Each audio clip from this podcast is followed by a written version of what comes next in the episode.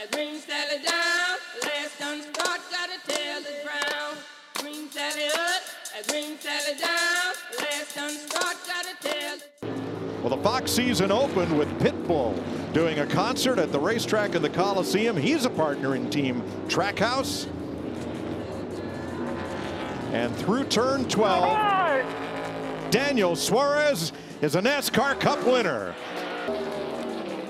You gotta love it when nice guys finish first.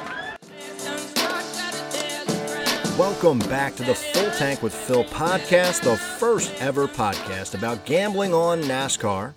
And on this week's episode, we're going to start by giving a quick recap of Sonoma. It's been a little while, right? We had off the last week, so we're going to go a couple weeks back to wine country to just check in how we did with Sonoma and that race in general. Then we'll fast forward up a couple weeks to right now. We're going to take our collective breath and after the bye week, we're going to get into Nashville Super Speedway. We're going to break down the different data points that I'm looking at this week as I'm making my selections as we get into some of the track stats and things we want to look at and call out. Then we'll get into our picks. Three picks to win, kind of spread across the different spectrum of the odds there. So I like having that. Finishing position bets, the, the bet of the week, head to head matchups, the whole nine yards, everything we're used to. We're back this week after uh, an off week last week, everything we like to get into. And then to end it, we'll have some podcast news and notes, just housekeeping stuff, as well as a sports book review. We've done a few of them so far this year. We're going to continue that since I'm solo this week, and we're going to take a look at MGM. Yeah, this is an interesting one because it falls into a little bit, you know, in between category for me. So we'll get into that as well. So happy to be back. And one reason for that is because I need to shake off this negative vibe that I've got going on. Because Sonoma was the start of a bad two week stretch that I've been on. We'll, we'll get to all of it here. But I am ice cold, starting with Sonoma. Dismal performance as far as the podcast picks were concerned. Uh, and then in addition to that, every Wednesday I'm on the NASCAR betting preview show at Picks by Play. Excuse me, at Picks by Blaze. That's Derek's show every week with the, the guys on there and went 0 for 4 at Sonoma. So just not good overall.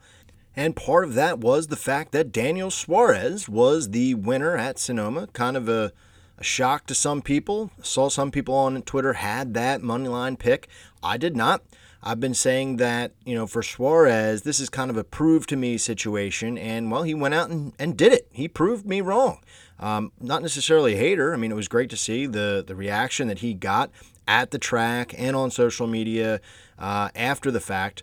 But as far as gambling on Suarez, especially to win the race, but you know, for for top tens, top fives, head to heads, I just haven't been a believer in the 99. I needed to see something to kind of prove to me that he does have it, or at least close to it. And you know, a road course win, he went out and got the job done. So good to see that for them. It hurt me on the the outrights uh, at Sonoma. Trackhouse two cars in the playoffs. Who would have predicted that? I mean, could you imagine if we could have bet on that preseason? Uh, just absolutely crazy. We went 0 for 3 in the head to head matchups at Sonoma that we called out on the podcast, so that's not great, including our bet of the week, because in my mind, if you remember two weeks back, I talked about how I liked having Chevy as one of the picks. We, we did call out Chevy plus 100. And I said originally I had that slotted for the bet of the week, the toolhangers.com bet of the week. But then I switched it last second to Kyle Busch in a head to head matchup, I believe. And well, I should have kept it at Chevy the way we handled it because uh, Chevy did actually hit.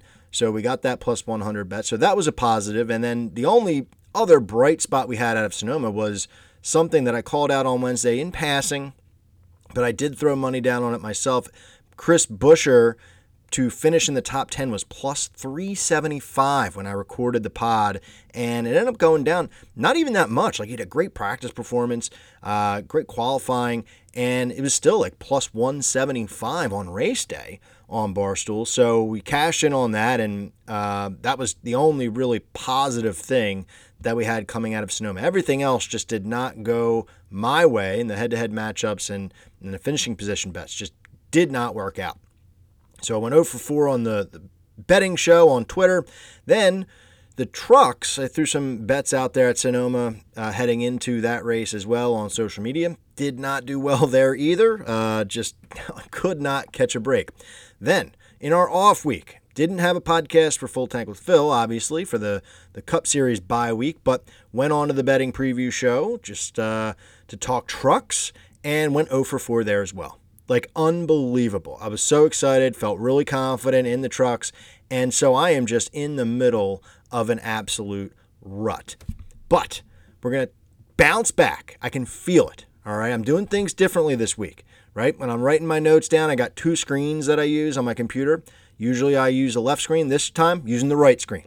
You know, using a new pen this week, just trying to change the vibe up. So I'm feeling good. I think, you know, digging deep down, we're going to bounce back and get back into it here with Nashville. Nothing is over until we decide it is.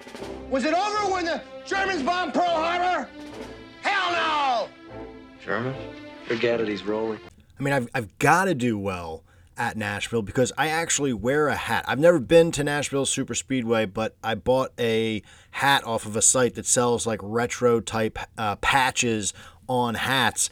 And I've got the Nashville Motor Raceway hat that I've been wearing for like over a year and a half. So I feel like I have to do something here. If there's anything, maybe that's a, a good vibe that I'm getting here. It's Music City. So definitely listen to some good vibe music as this week is going, as I'm jotting down my stats. Just basically trying to change everything up. So I'm feeling pretty confident, you know, digging through these things here. And uh, we're going to a racetrack with not a lot of data. So what that means is that we're going to have to, you know, dig a little bit deeper. We talked a lot about these same types of stats when we went to Gateway that didn't have anything to show for it as far as historical information. So, let's talk about what we're actually going to be using this week as far as comp tracks and the stats there and you know what we learned from last year. So let's talk about last year for one second. This is the part of the podcast where I usually dig into track stats. Well, there's only one race, and it was in 2021 for the Cup Series. The winner did not start on the pole. Aric Almirola did start on the pole, and he finished fourth. So something to note there. Kyle Larson was our winner of that race, and he started fifth. So starting in the top five, top 10, one for one. So I would say that, you know, just by looking at that, you would think, well, you know, that does really matter. Almirola star on the pole, finished in top five. Larson starting top five, winning the race.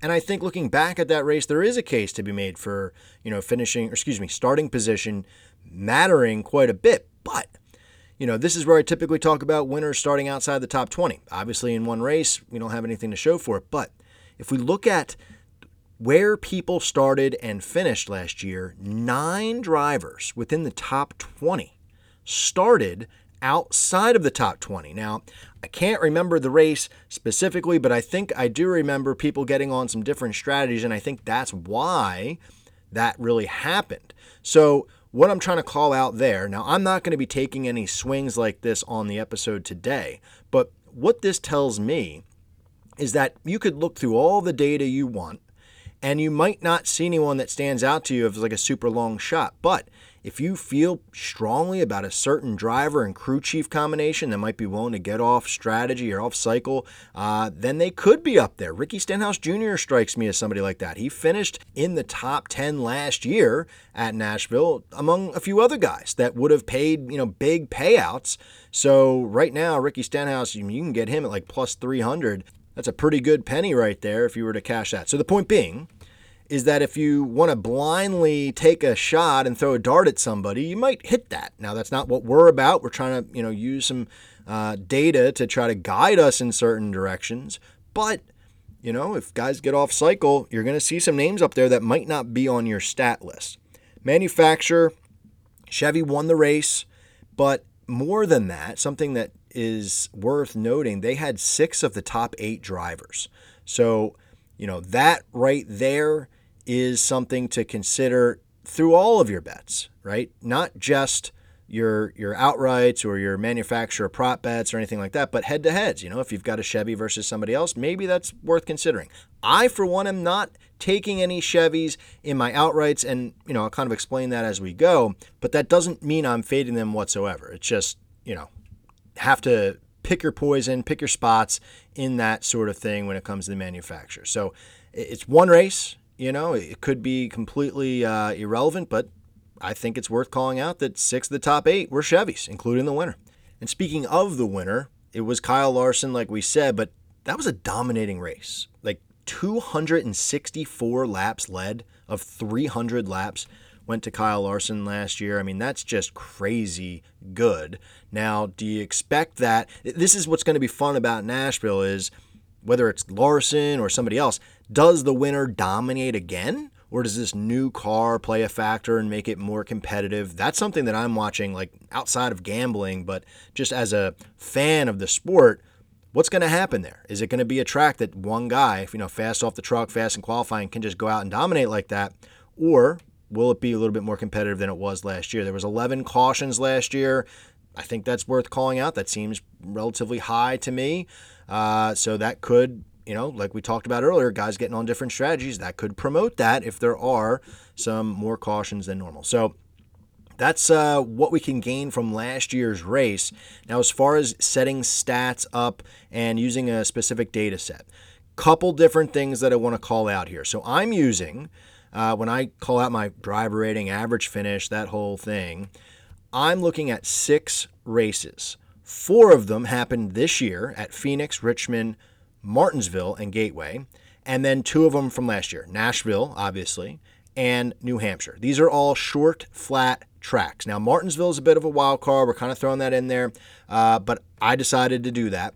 Now, this year, we're also looking at iFantasy Racing's green flag speed metrics, and they leave out uh, Martinsville in that. So it's just Phoenix, Richmond, and Gateway when we're talking about 2022 green flag speed metrics. So wanted to make that clear. So it's six races total, four from this year, two from last year when I'm looking at the full stats. And then when I mentioned green flag speed, it's just those three from this year. They're leaving out Martinsville. And speaking of iFantasy Racing, on the betting preview show, I know I've talked about it a lot so far, but we've got Ryan from iFantasy Racing on as a guest picker this week. So that'll be really cool to talk to someone who, you know, we all basically go to their site uh, to use that. So should be a, a fun conversation. Looking forward to that. So if you don't get it at 8 o'clock on Wednesday night, you can always listen to the replay at Picks by Blaze. Very cool stuff. I'm really pumped for that and looking to rebound there as well. I lost my uh, overall lead, the head to head picks there. So looking to rebound. Larson is the favorite right now and it's a heavy favorite. So plus 450. Now, the thing about these odds when they came out, I saw that and I'm not fading Larson, but what I saw was just such a heavy favorite because the next best guy is 750. That's a big gap. And Larson hasn't really proven this year, like based on past performance from last year, right? I think that's what the books are looking at to give him such a high number, plus 450 compared to the second best guy. That is clearly looking at how he dominated this race last year. And I think you could say in previous races this year, where the books were looking at 2021 data at that track, things didn't really work out that way, right? Larson hasn't backed up a performance as far as I can remember, in 2022 at a track that he dominated in 2021.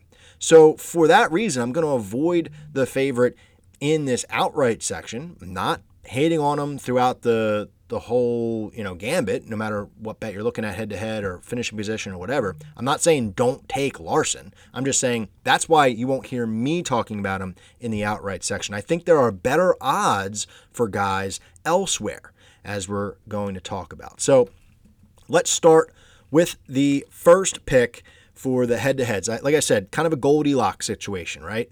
I've got one shorter odds. He's the plus 750 guy, or one of the guys going off the plus 750. Then I've got one that's like way out there. And this guy that we're going to start with is my Goldilocks. He's right in the middle, and it's Ryan Blaney plus 1200. This is my favorite bet, the one that I'm calling out first here, because it stands out to me as perfect from the statistical side and from the odds that we're getting here. Plus 1200 is a monster number for someone when you are looking at this information that I have in front of me. I'm not sure why he's such a long shot, but I love it. I'm trying to take advantage of it here. In his last six races, these comp tracks, he's got four top fives, five top tens. His average finish is fifth compared to everyone, 10.2, but his driver rating shocked me. It's first out of those six tracks. 104.4. That is very, very crazy. And the only race outside of the top 10 out of these six tracks was Nashville. He got into a wreck and was out of it pretty early, so we didn't really get to see him perform at this racetrack uh, as much as you know we really would have liked to. So maybe the books are kind of relying a little bit too much on Nashville last year and not really looking at the bigger picture. In 2022, his green flag speed, remember, Gateway, Phoenix, and Richmond, he's first. Does that shock anyone? It kind of surprises me a little bit, but again, makes me say, wow, let me take advantage of this here. He's got three fourth place finishes this year on short flat tracks. So I am very excited here. He's plus 150 for a top five. Give me that all day and night. He's tied for the most top fives in these six races uh, with a couple other guys, with four of them, and he's got by far the best odds to finish in the top five. So plus 150, give me that. I like it. He's plus 900 to win a pole this week. In these six races that we're talking about, he's won two of the six poles. So 33% of the time, I mean, he's a factor. I don't understand the odds, so I'm trying to hop on it. So the odds are really what's driving me to it. And then when you look at the stats, it just hits it out of the park. So Ryan Blaney plus 1200 in that 12 car, lock me in. He's my Goldilocks this week. The next guy I'm going to talk about, he's more of the shorter odds pick here, and it's Kyle Busch plus 750. So he's the second favorite on the board. He's better value than Larson. So, you know, if you wanted one of the top guys, but you also wanted someone that's going to give you some better odds, Kyle Busch is the better Kyle in that scenario. Now, if Larson goes out and does what he did last year, you know, you're kind of eating crow a little bit there. But I just looking at it right now, I would prefer the plus 750 number compared to plus 450. That's just me. In these six races, he has one top five, four top tens, five top 15 finishes. His average finish is tied for ninth overall. It's 12.2. Driver rating is 10th, 93.0. So those stats right there are not crazy good. They're decent, you know, run of the mill, I guess, for people that you're looking at maybe in like head to head matchups. But he's in the game. That's what we're looking at here. He finished 11th at Nashville last year, and he led 10 laps doing it. There weren't too many people that led laps other than Kyle Larson, so to lead 10 of them, uh, that's a pretty big deal. And in the comp tracks, those six races, his average positions gained in the last 10% of the race is 3.0. That is second out of everyone in that category, but he has by far the best average finish. So that's an important thing I think that's worth calling out. We're talking about racetracks that aren't particularly easy to pass at. So in the last 10% of the race, when it counts, you see Kyle Busch up there passing people in that time frame. That's impressive to me. I think that's worth noting. Even though we're digging a little too deep in the weeds here with that stat, um, kind of plucking that and using it as our you know, talking point to our advantage here, I th- still think it's worth it. Now, if you look at the green flag speed in 2022, you know who's second place? It's Kyle Busch. So give me that all day. He finished second at Gateway, and that was a race that he very easily could have won. So he got beat, you know, in that overtime, but Kyle Busch, I think, was the best car.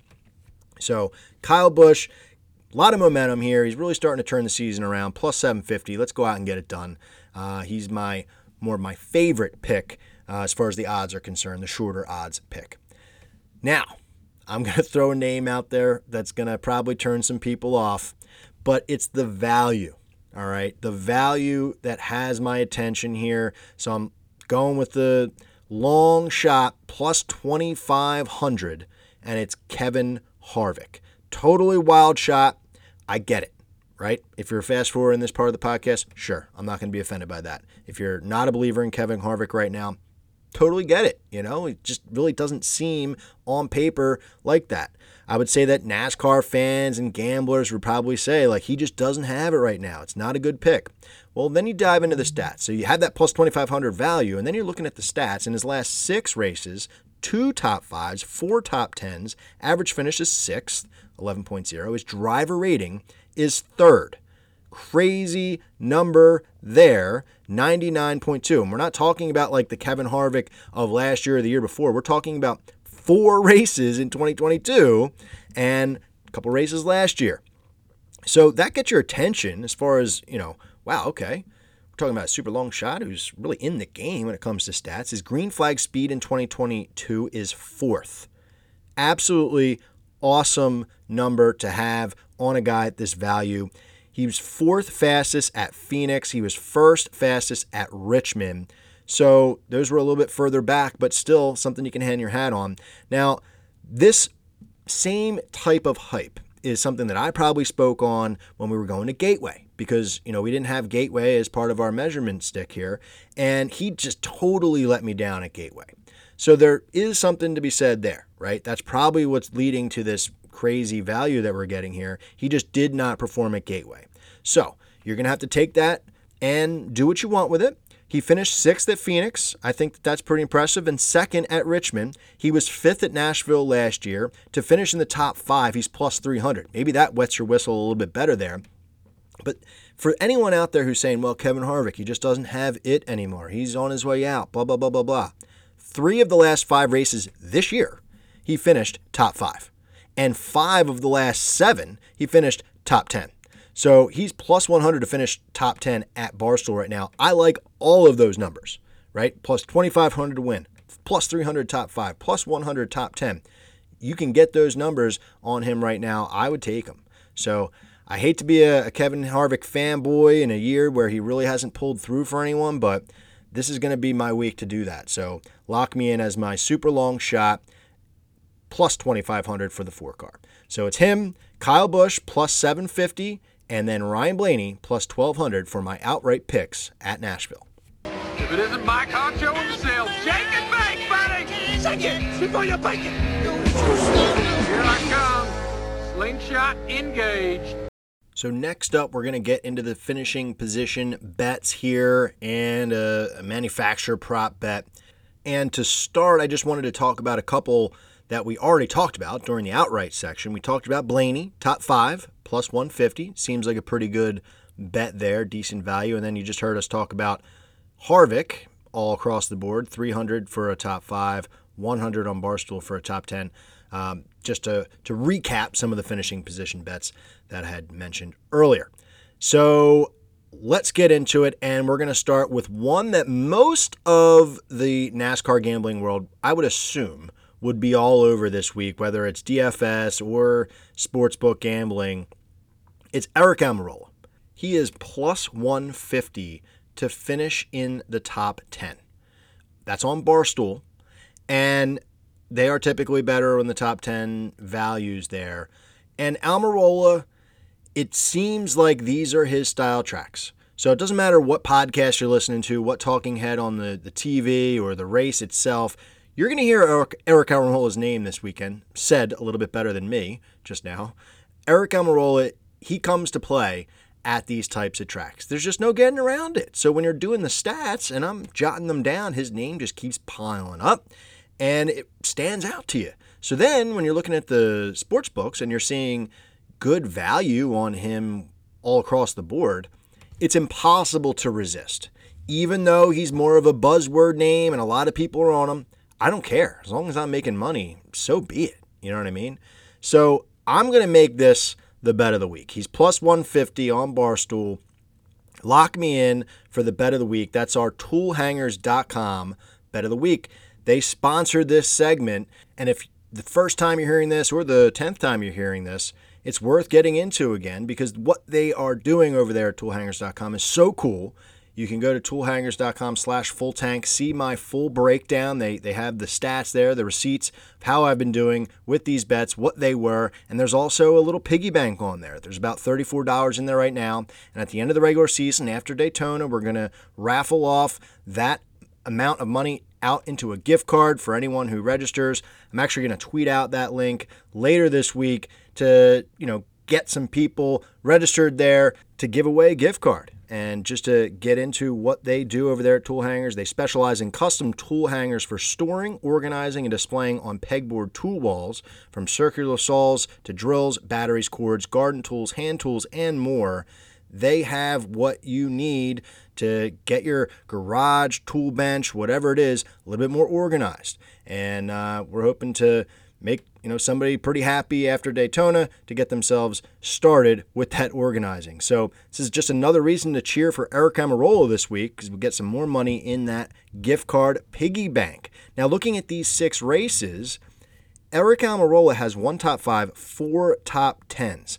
Only eight guys. If we're looking at these six races, this data set of six races, there are only eight drivers that have four or more top 10 finishes and he has by far the best odds to finish in the top 10 as far as the gambler's concerned, plus 150. So that to me right there, it's like the perfect layover, the combination of what we're looking for there. His average finish is third in those six races, 8.5. Driver rating is fifth, 99.5. Like I said, he kept jumping off the page to me. Now, you may be saying to yourself, well, he won New Hampshire last year. So that's probably skewing the data a little bit. Not so fast. Not so fast. Because if you take away that win and just divide by five as far as his average finish is concerned, it only drops from 8.5 to 10.0. And that makes him fourth in average finish instead of third. So he's good at these short flat tracks. There's nothing you can say about it. He finished 12th in one of the races that's in this data set. Uh, so he just missed the top 10 there. I really like this pick for Aric Almirola. That value is just fantastic. I can't imagine that's going to be there throughout the week. So if you're listening to this earlier in the week before practice qualifying, I would jump on it.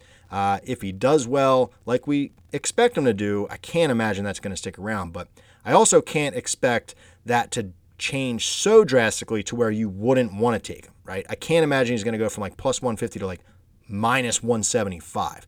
So he's going to be a pick no matter what time of the week you're getting him. It's just what value will you get him at. Lock it in, the bet of the week. Now, the next guy up that I have here is a guy who's minus money, minus 118. So you're giving up a little bit of juice there, but I think it's a good combo for stats and his current form. We're talking about Christopher Bell. So let's start by talking about his last six races at the comp tracks one top five, four top 10 finishes. So four of six, not too shabby. His average finish in that time span is eighth, 12.0.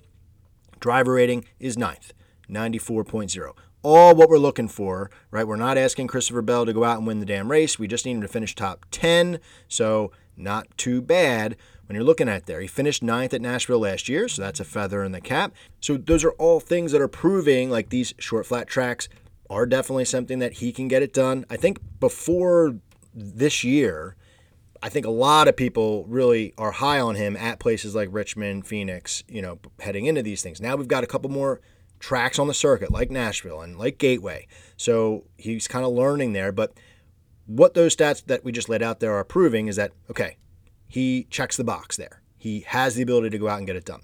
Now, let's look at 2022 because I said like his current form's pretty damn good. And if we're looking back, he had a five race top 10 streak snapped at Sonoma. So, Sonoma being a road course, I'm willing to kind of look the other way on that. And he's got eight of his last 11 races where he finished in the top 10.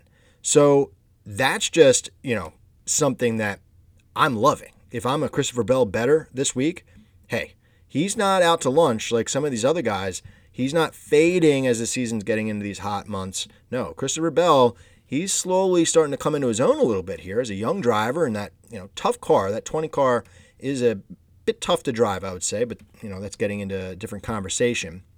In green flag speed, he's actually getting faster as the season's going on at these comp tracks. So starting at Phoenix, then going to Richmond, and, and then Gateway, he was fastest at Gateway. He had the seventh best speed at that track. So he's getting better as the season goes along. All those things are things that I look for when I'm looking to bet on someone, especially something like this where just need him to finish in the top 10. So lock me in, Christopher Bell minus 118, giving up some juice, but I don't care.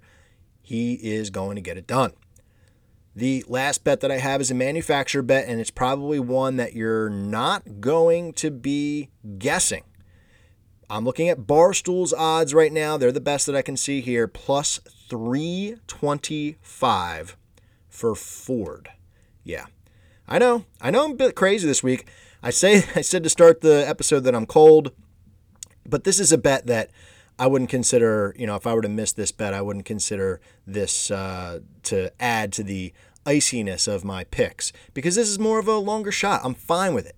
Last six races that we care about here, three of the winners were Ford winners. That's 50%. Aric Almirola, Joey Logano, and Chase Briscoe. A couple of those names are names that you wouldn't really expect to go get it done. Briscoe and Almirola. So you have Logano. We didn't talk about him yet, but he's someone that has his name all over the stat sheet here. Talked about Blaney, how I like him to win the race. We talked about Harvick, how we like him to win the race. So Ford is not completely dead in the water like the odds would say. Chevy is the heavy favorite. They're like minus 110 to win the race, which I get.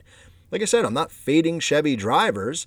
It's just if you want to make this bet, right? If you're someone who likes to bet manufacturers every week because you like to have a just larger set of cars, I think that it would behoove you to go for a little bit longer shot plus 325 and if it misses who cares you know you have money maybe on some other guys maybe some chevy guys uh, in different forms so all i'm saying is in the six races we care about and you know you could argue that martinsville doesn't even count well martinsville was won by chevy this year so in these six races ford has the most wins three chevy has two toyota has one and yet they are the heavy heavy underdog plus 325. So I'm I'm fine with it. I like what the odds are, are giving me here, so I'm going to try to take advantage of it. And like I said, if it misses, it misses. I'm not going to be too bent out of shape about it. So we have Ford plus 325, Christopher Bell, which I love. If this misses, I will be bent out of shape, minus 118. And then Aric Almirola, the flat track guy, plus 150 as our toolhangers.com bet of the week. Dugan, Yeah, can you send my baseball? sure. There. Wow. Avoid the clap, Jimmy Dugan. Wow. That's good advice. So now let's get into some head to head matchup action here. And, you know, this used to be my bread and butter. Got a rebound here, and I've got uh, different sets of odds throughout these uh, three matchups. And we're going to start with even odds. It's Chase Elliott versus Ross Chastain, minus 115 apiece. And this is a cool matchup because they are the top two drivers in the standings right now, which is, you know, a fun matchup to bet on when you're looking at that. Chase Elliott, we'll start with him he surprises me because when you're looking at the stats that you know I've put together here with these six comp tracks, his name is nowhere to be found. And you dig a little bit deeper, he's got one top 10, three top 15 finishes at these six tracks. His average finish is 18.8. That is shocking to me because we're talking about a guy who's, you know, a perennial favorite to win the championship. Like he's like plus 550 still right now to win the championship. So we're looking at these flat tracks where Phoenix is one of them. You know, he really hasn't performed that well, I guess, as a whole. Green flag speed. Remember, Phoenix, Richmond, and Gateway, he's sixth of everyone in those green flag speed tracks. So that really makes you say, okay, well, you know, he's still fast there, but of his top 10 finishes this year, of which he's had 10, none of them came at those tracks. So that is really strange to see because we just said of the green flag speeds, you know, he ranks sixth, but he's not getting the finishes that he may or may not deserve at those tracks. So, you know, makes you a little bit queasy looking at Chase. Now, until Sonoma, where, you know, road course, you expect him to perform pretty well. Not as well as, you know, in my eyes, he should have done, but he did finish top 10. He had three straight finishes outside of the top 20. So, you know, it's not like he's coming into this, you know, he, he was desperate for that bye week, I guess, let's just say that. And Nashville, he, you know, I think he finished dead last. So, not that that matters, you know, in the full scale of things, but he didn't really get a lot of time to ride around on this new track. Then you go and look at Ross Chastain. He finished second at Nashville last year, complete opposite of Chase. And he last year shocked the world with that finish, right? Because he was not a name that we were really used to seeing. It was the Larson show, but the broadcast, because Larson was out by like four seconds or five seconds or so, they were showing Ross a little bit more because he was the the shock at that time. And you know, looking back on it, that was really the start of his success. And you know, now it kind of is just like, yeah, you know, Ross, of course he finished second. But when that happened, that was a big deal for them in that 42 car. Now, in his last six races on these flat, short tracks, his average finish is second compared to everyone 7.3. He's got three top fives, five top tens. That's tied for most out of everyone for top tens. And he's six for six with top 20 finishes. So, eighth in green flag speed. So, we're comparing that to Chase, who was sixth. Even Chase's like one positive note is completely rebutted by Chastain with the 2022 green flag speed. He's only two spots back and not by very much. And when you're looking at those tracks for the green flag speed stat, he's got two top 10 finishes to show for it. Completely different than Chase. So, for all of those reasons, I'm going to go with Ross Chastain. If it couldn't tell from the tone of my voice, that's where we're going with this one. He's minus 115. Lock me in over Chase and, you know, kind of forcing Chase to do something here. Whereas Ross, he can just continue to keep up that same type of momentum, and I think he should win this head to head matchup. This next matchup that I have for you is a minus 120 versus a plus 100. So it's Tyler Reddick as a favorite over Alex Bowman, who's plus 100. Now, I came in thinking to this matchup, I was going to go with Tyler Reddick. But the stats actually changed my mind. So let's start with Reddick because he's seventh in green flag speed this year in 2022.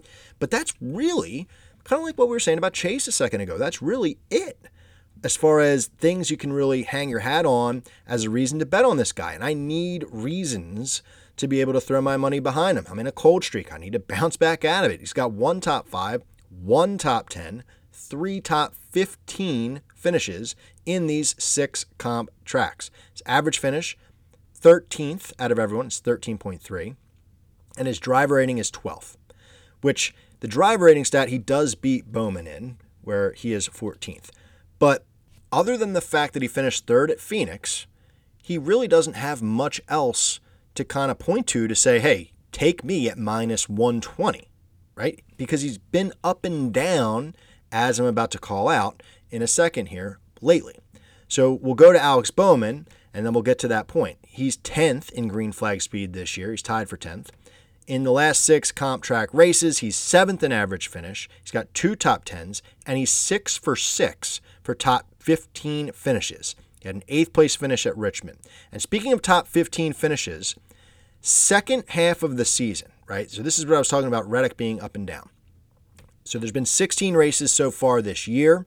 So if we're just looking at these most recent eight races, Alex Bowman has six top 15 finishes in those eight races. Reddick only has three. And, you know, that's just not something that I'm really interested in, like betting on somebody like that. I'm not a fan of that. But Reddick, looking at him even further, he's got four finishes that were outside of the top 30. That is crazy to me. So he's really a boom or bust type of guy. If he is in the top 10, he's usually pretty close to the front. But it's just such a wide spectrum this half of the season, this most recent half, these eight races, that he makes it a little bit too wonky for me to bet on. And especially when you're getting plus 100 for Alex Bowman, give me the guy who's more consistent. I understand, like, we're all waiting for Reddick to break out. I'm one of those guys. I've got future bets on him. But in this head to head matchup, for what we're seeing lately, plus 100 Alex Bowman to me is something that I'm interested in. So lock me in there, plus 100 for Bowman. Now, the last matchup I have for you is Joey Logano minus 120 versus Martin Truex Jr. plus 100. And I was talking about Joey Logano earlier, and you know when we're talking about the Fords that could possibly get it done, and I'm taking him here as well because when you're looking at the statistics, he's got it. I mean, he's got that. He's got the momentum, and knowing that Truex has just burned me so many times this year, he just has not stepped up to get it done is really what's leading me to go with Joey Logano in this matchup. Now, when we're looking at green flag speed in 22, 22 excuse me, it's close. Third to fifth, Logano has the advantage over Truex there. And Truex had a fourth at Richmond, a sixth at Gateway. So that's all good stuff, right? It would say, yeah, Truex is somebody that's worth, you know, taking in these matchups. But Joey won Gateway, obviously, finished eighth at Phoenix, second at Martinsville, which is kind of thrown in here and there. It's not part of the green flag speed metric, but still, we care about it in the last six races. And speaking of those six races, Joey has one win, three top fives, five top tens. He has as many top five finishes as Truex has top 20 in those last six races. Joey's average finish is 7.0. That is first compared to everyone. His driver rating is second. Truex, you know, he just doesn't even crack the top 10 in either one of those categories. He needs to prove something, kind of like what we were saying for a while about Daniel Suarez. I'm sick of looking at statistics week in and week out. Maybe not necessarily this week, like I said, but we have seen racetracks where, yes, this is Truex's spot. He's got the data, he's got everything going for him, and he just has not performed. So, all this talk about retirement, I don't know what's going on in his personal life, it scares me. So, I'm going to go with the guy who's jumping off the page to me and has that momentum. So, give me Joey Logano minus 120 in that matchup. So, to recap, it's Joey over Truex minus 120. We're going the underdog, Alex Bowman plus 100 over Tyler Reddick. And then Ross Chastain over the points leader, Chase Elliott, minus 115 in that even matchup. Lock me into all three of those. Let's rebound this week, baby. Let's go.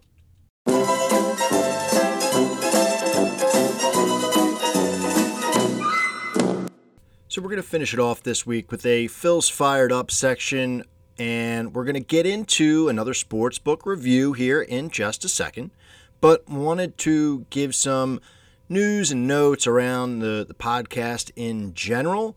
So, wanted to talk about our schedule for this uh, stretch of summertime races and some guest action that we have coming up. So, for starters, I've got a little bit of a home and home going on with Chris from the Flag Hunting Pod. So, um, hopefully, if you're a listener of this show, you also enjoy the Flag Hunting Podcast as well. I will be on with them next week talking Road America. And then I'll be putting out this podcast um, solo next week.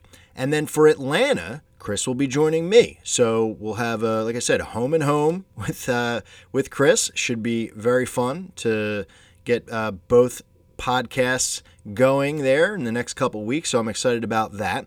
Um, then for the New Hampshire episode, I'll be taking a look back at the halfway mark and how our season win total bets are doing and um, just trying to recap, see you know what we think for the, the rest of the year, how those starting to look. For Pocono, I've got a new guest, first time that he would be on. Our guy Rye Cape, he's on Twitter, very active on Twitter. He's got a, a show on Fridays that he does as well. We'll let him break that down for us. But he will be joining us as a local guy. He's in the same area as me in the Philadelphia region, so we'll be uh, talking Pocono. It's kind of our home track there. And then after that, anyone that listens to the betting preview show um, that I keep mentioning, well, you'll definitely know Rory uh, at Rory Picks. He's going to be joining me. I'm trying to figure out a good time to get him on uh, finally, and we're looking at either the Michigan or Richmond episode there. So very exciting stuff. And in between that, all of that, uh, we've got the Indy Road Course, and I'll be on vacation that weekend. So I'm either going to do a road game or we'll have something special planned for you. So a lot going on this summer, but uh, really looking forward to talking to all these guys and um, trying to find some more people to, to get on. So if you have any guest suggestions for me, I've got some people written down that uh, I'm trying to reach out to, but always open to hear from anybody out there who has anything for me. So good stuff plan. I'm looking forward to it. Get some more full tank face offs in the book and just try to keep having fun because that's what we're really all about here. So now let's get to another sportsbook review. So we've taken a look at FanDuel in the past. We've taken a look at Barstool in the past. Um, now I'm going to be taking a look at another sportsbook that I use, which is MGM. MGM is a fun topic because there's a lot of good and a lot of bad. Um, so it's like kind of right in the middle. I'm not sure how many people out there are using MGM because when I see people posting their picks and you know, talking about the the units that they're putting in and, and where they're getting the odds, I don't see too many people throwing MGM out there. That might be because you know the odds just aren't the, the greatest, or because they're not using it specifically. So let's get into it.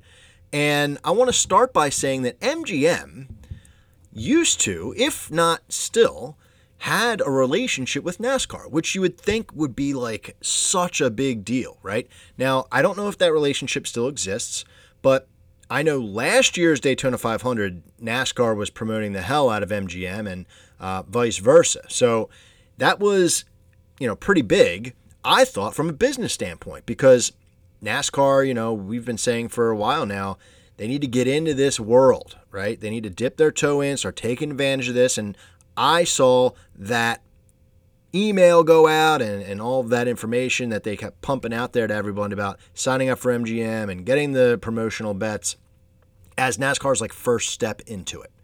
Um, MGM surprised me in that sense because at that time, the year before that, Barstool was really heavy on NASCAR. They developed a relationship with NASCAR. Dave Portnoy was going to the races. They had a lot of stuff themselves. And it kind of seemed like Barstool, who didn't have a sports book at that time yet, was developing that relationship. So when they came out with the news that they were going to have their own sports book, it seemed like a no brainer. That contract with Barstool or that relationship maybe ran out. Uh, I know that they're still there. They still go to the, the races and they still promote it in some way. But as far as the sports book standpoint goes, somehow, some way, MGM stepped in and kind of took over that role somehow. And so they still may run promotions. I haven't seen it, maybe because I signed up for MGM already, but NASCAR.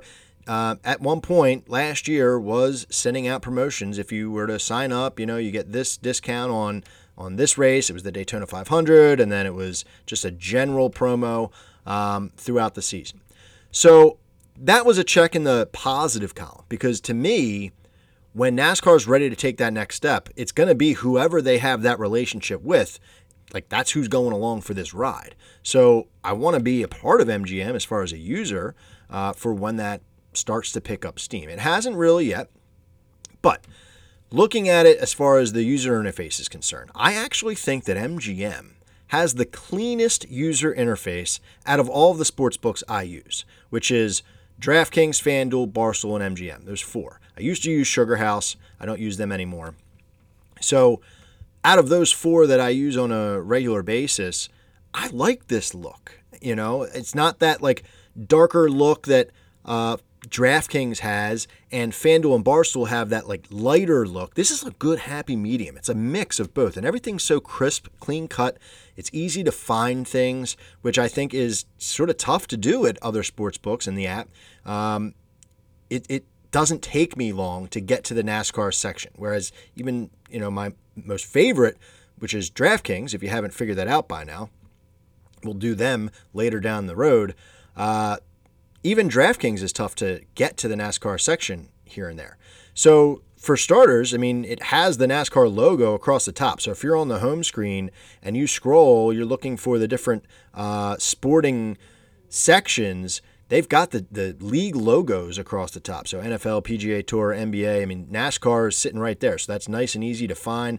Uh, it's a bright logo, really the only one with color.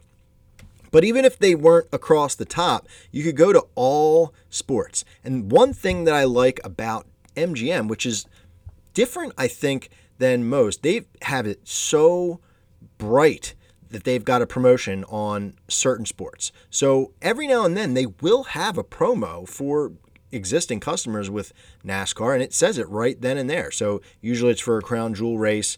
Um, it hasn't been for a little while, but it they do have a promotion. You'll know about it because you'll you'll click into it. Right now, there's a promotion for hockey on MGM because of the Stanley Cup Finals. Um, so you know it says it right then and there.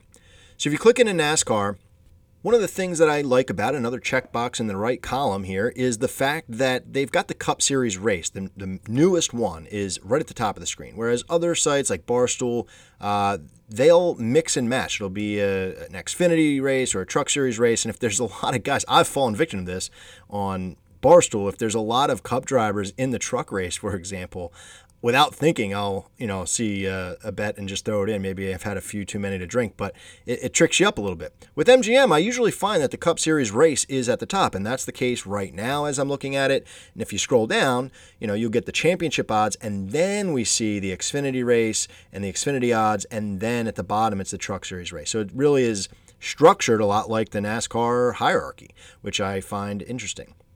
Now, when you dip in further to the Cup Series race, we see they've got, you know, a bunch of the same style of bets. We've got the outright bets. We've got top three, top five. One extra thing that MGM has, I don't know if this interests too many people, but they've got top two odds, which is very custom. They don't have that in other places as far as I've seen. Maybe sports books that I don't use have that, but I have not seen that on the other three that I mentioned earlier. So I find that, you know, pretty interesting, right? If you see Kyle Larson at plus 210 and you're saying to yourself, well, he hasn't really uh, won that many races, but he's always in the mix. It seems like he's he's up there.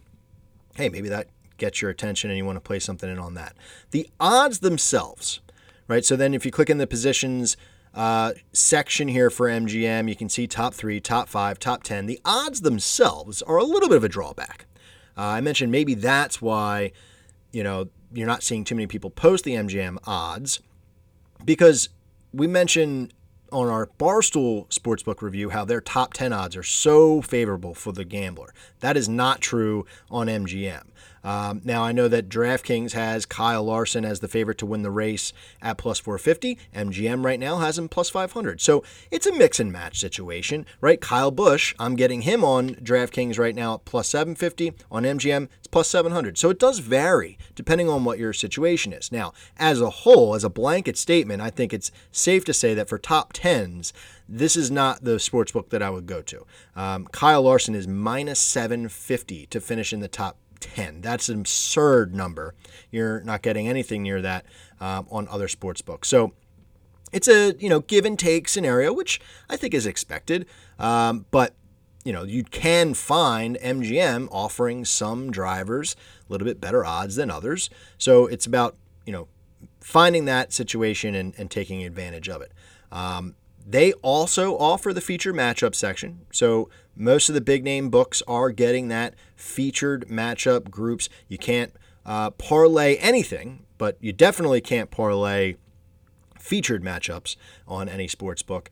So with MGM, you can't parlay anything at all. So even if you go to their head-to-head section, you could, you know, ring up a bunch. They're not going to let you do that. That's a drawback, and that's one of the reasons why I love DraftKings the most. Um, but you know, sometimes you'll see some different odds in the featured matchups. These are matchups that are the same across all sports books that offer it. You'll see some different odds, uh, especially if you like the underdogs in those featured matchups. You'll see some really good odds for those guys because, for whatever reason, on MGM, the odds for the favorites seem to be like so out of control. Like, for example, right now, Tyler Reddick is minus 175 compared to Dylan plus 135 that uh, if you were to like Dylan in that matchup, you're going to get a pretty good, um, pretty good odd selection there. Whereas you know the favorite is just so astronomical. That's typically what I see on MGM. Um, which stinks because if you could parlay them, then maybe those monster favorites aren't as bad to take. Uh, so, just a product suggestion out there for anyone at MGM. You've got the typical team manufacturer bets, you know, so right now Ford, we took them earlier in the podcast, they're plus 280 on MGM. Obviously, I wouldn't be using them to place that bet, but you can see the top car, top Chevy uh, from each manufacturer. So um, all that stuff, pretty typical across the board. It's just what odds are you getting there. Now, the one big kicker that I think puts MGM above Barstool, above FanDuel for sure, is they've got race parlays and they've got them – just completely crazy right? A few weeks ago, I, I might have mentioned this that I was on uh, one, and, and they select the parlays for you. So it's not customizable, but they'll tell you, okay, Kurt Busch to be the top Toyota, Ross Chastain to be the top Chevy, and you know, fill in the blank for the Fords. They'll give you odds on those guys, and some of those parlays are just crazy numbers. One of which I took a couple weeks ago. I put a dollar down. I would have won like a hundred and you know seventy five dollars on a dollar, and it almost hit. Like, so that is very custom to MGM. Not a lot of these other sports books are offering this type of thing at this volume. They've got a lot of them. Now, the downside is that it's very inconsistent. You know, the, the timing of when the odds are released and when you see certain types of odds are very inconsistent. Like right now, this is a Wednesday, I'm not seeing that race parlay section. And I've also seen that some races don't offer it at all. So if we can get a little bit more consistency on that, it would really put MGM over the top. So all in all, I think you can tell I, am really digging MGM. I would give them maybe like an 8.1 in my, uh, you know, useless rating scale, but it is definitely my uh, second go to as far as the, the look, the feel, the odds, the types of bets that you're getting. It's a solid sports book, um, as you would expect from a big name like that. So that's the sports book review for MGM. And if you agree, disagree, let me know. Let me know how you feel about it. So that'll do it for another episode of the Full Tank with Phil podcast. Thank you so much for listening. I really appreciate it. Go out, let's get off the schneid, right? We're going to hit some of these bets and get back in the winner's circle this week at Nashville Super Speedway. I'm feeling it this week. So remember, give me a follow on Instagram and Twitter at Full Tank Phil to chat with me, see what you think. Let me know what bets you like this weekend as well, because I'll ride with you. Remember, drive fast, take chances, and we'll see you next time for the 4th of July Road America race have no place to go. Have no place to go. Darling, have no place to go. Have no place to go. Good.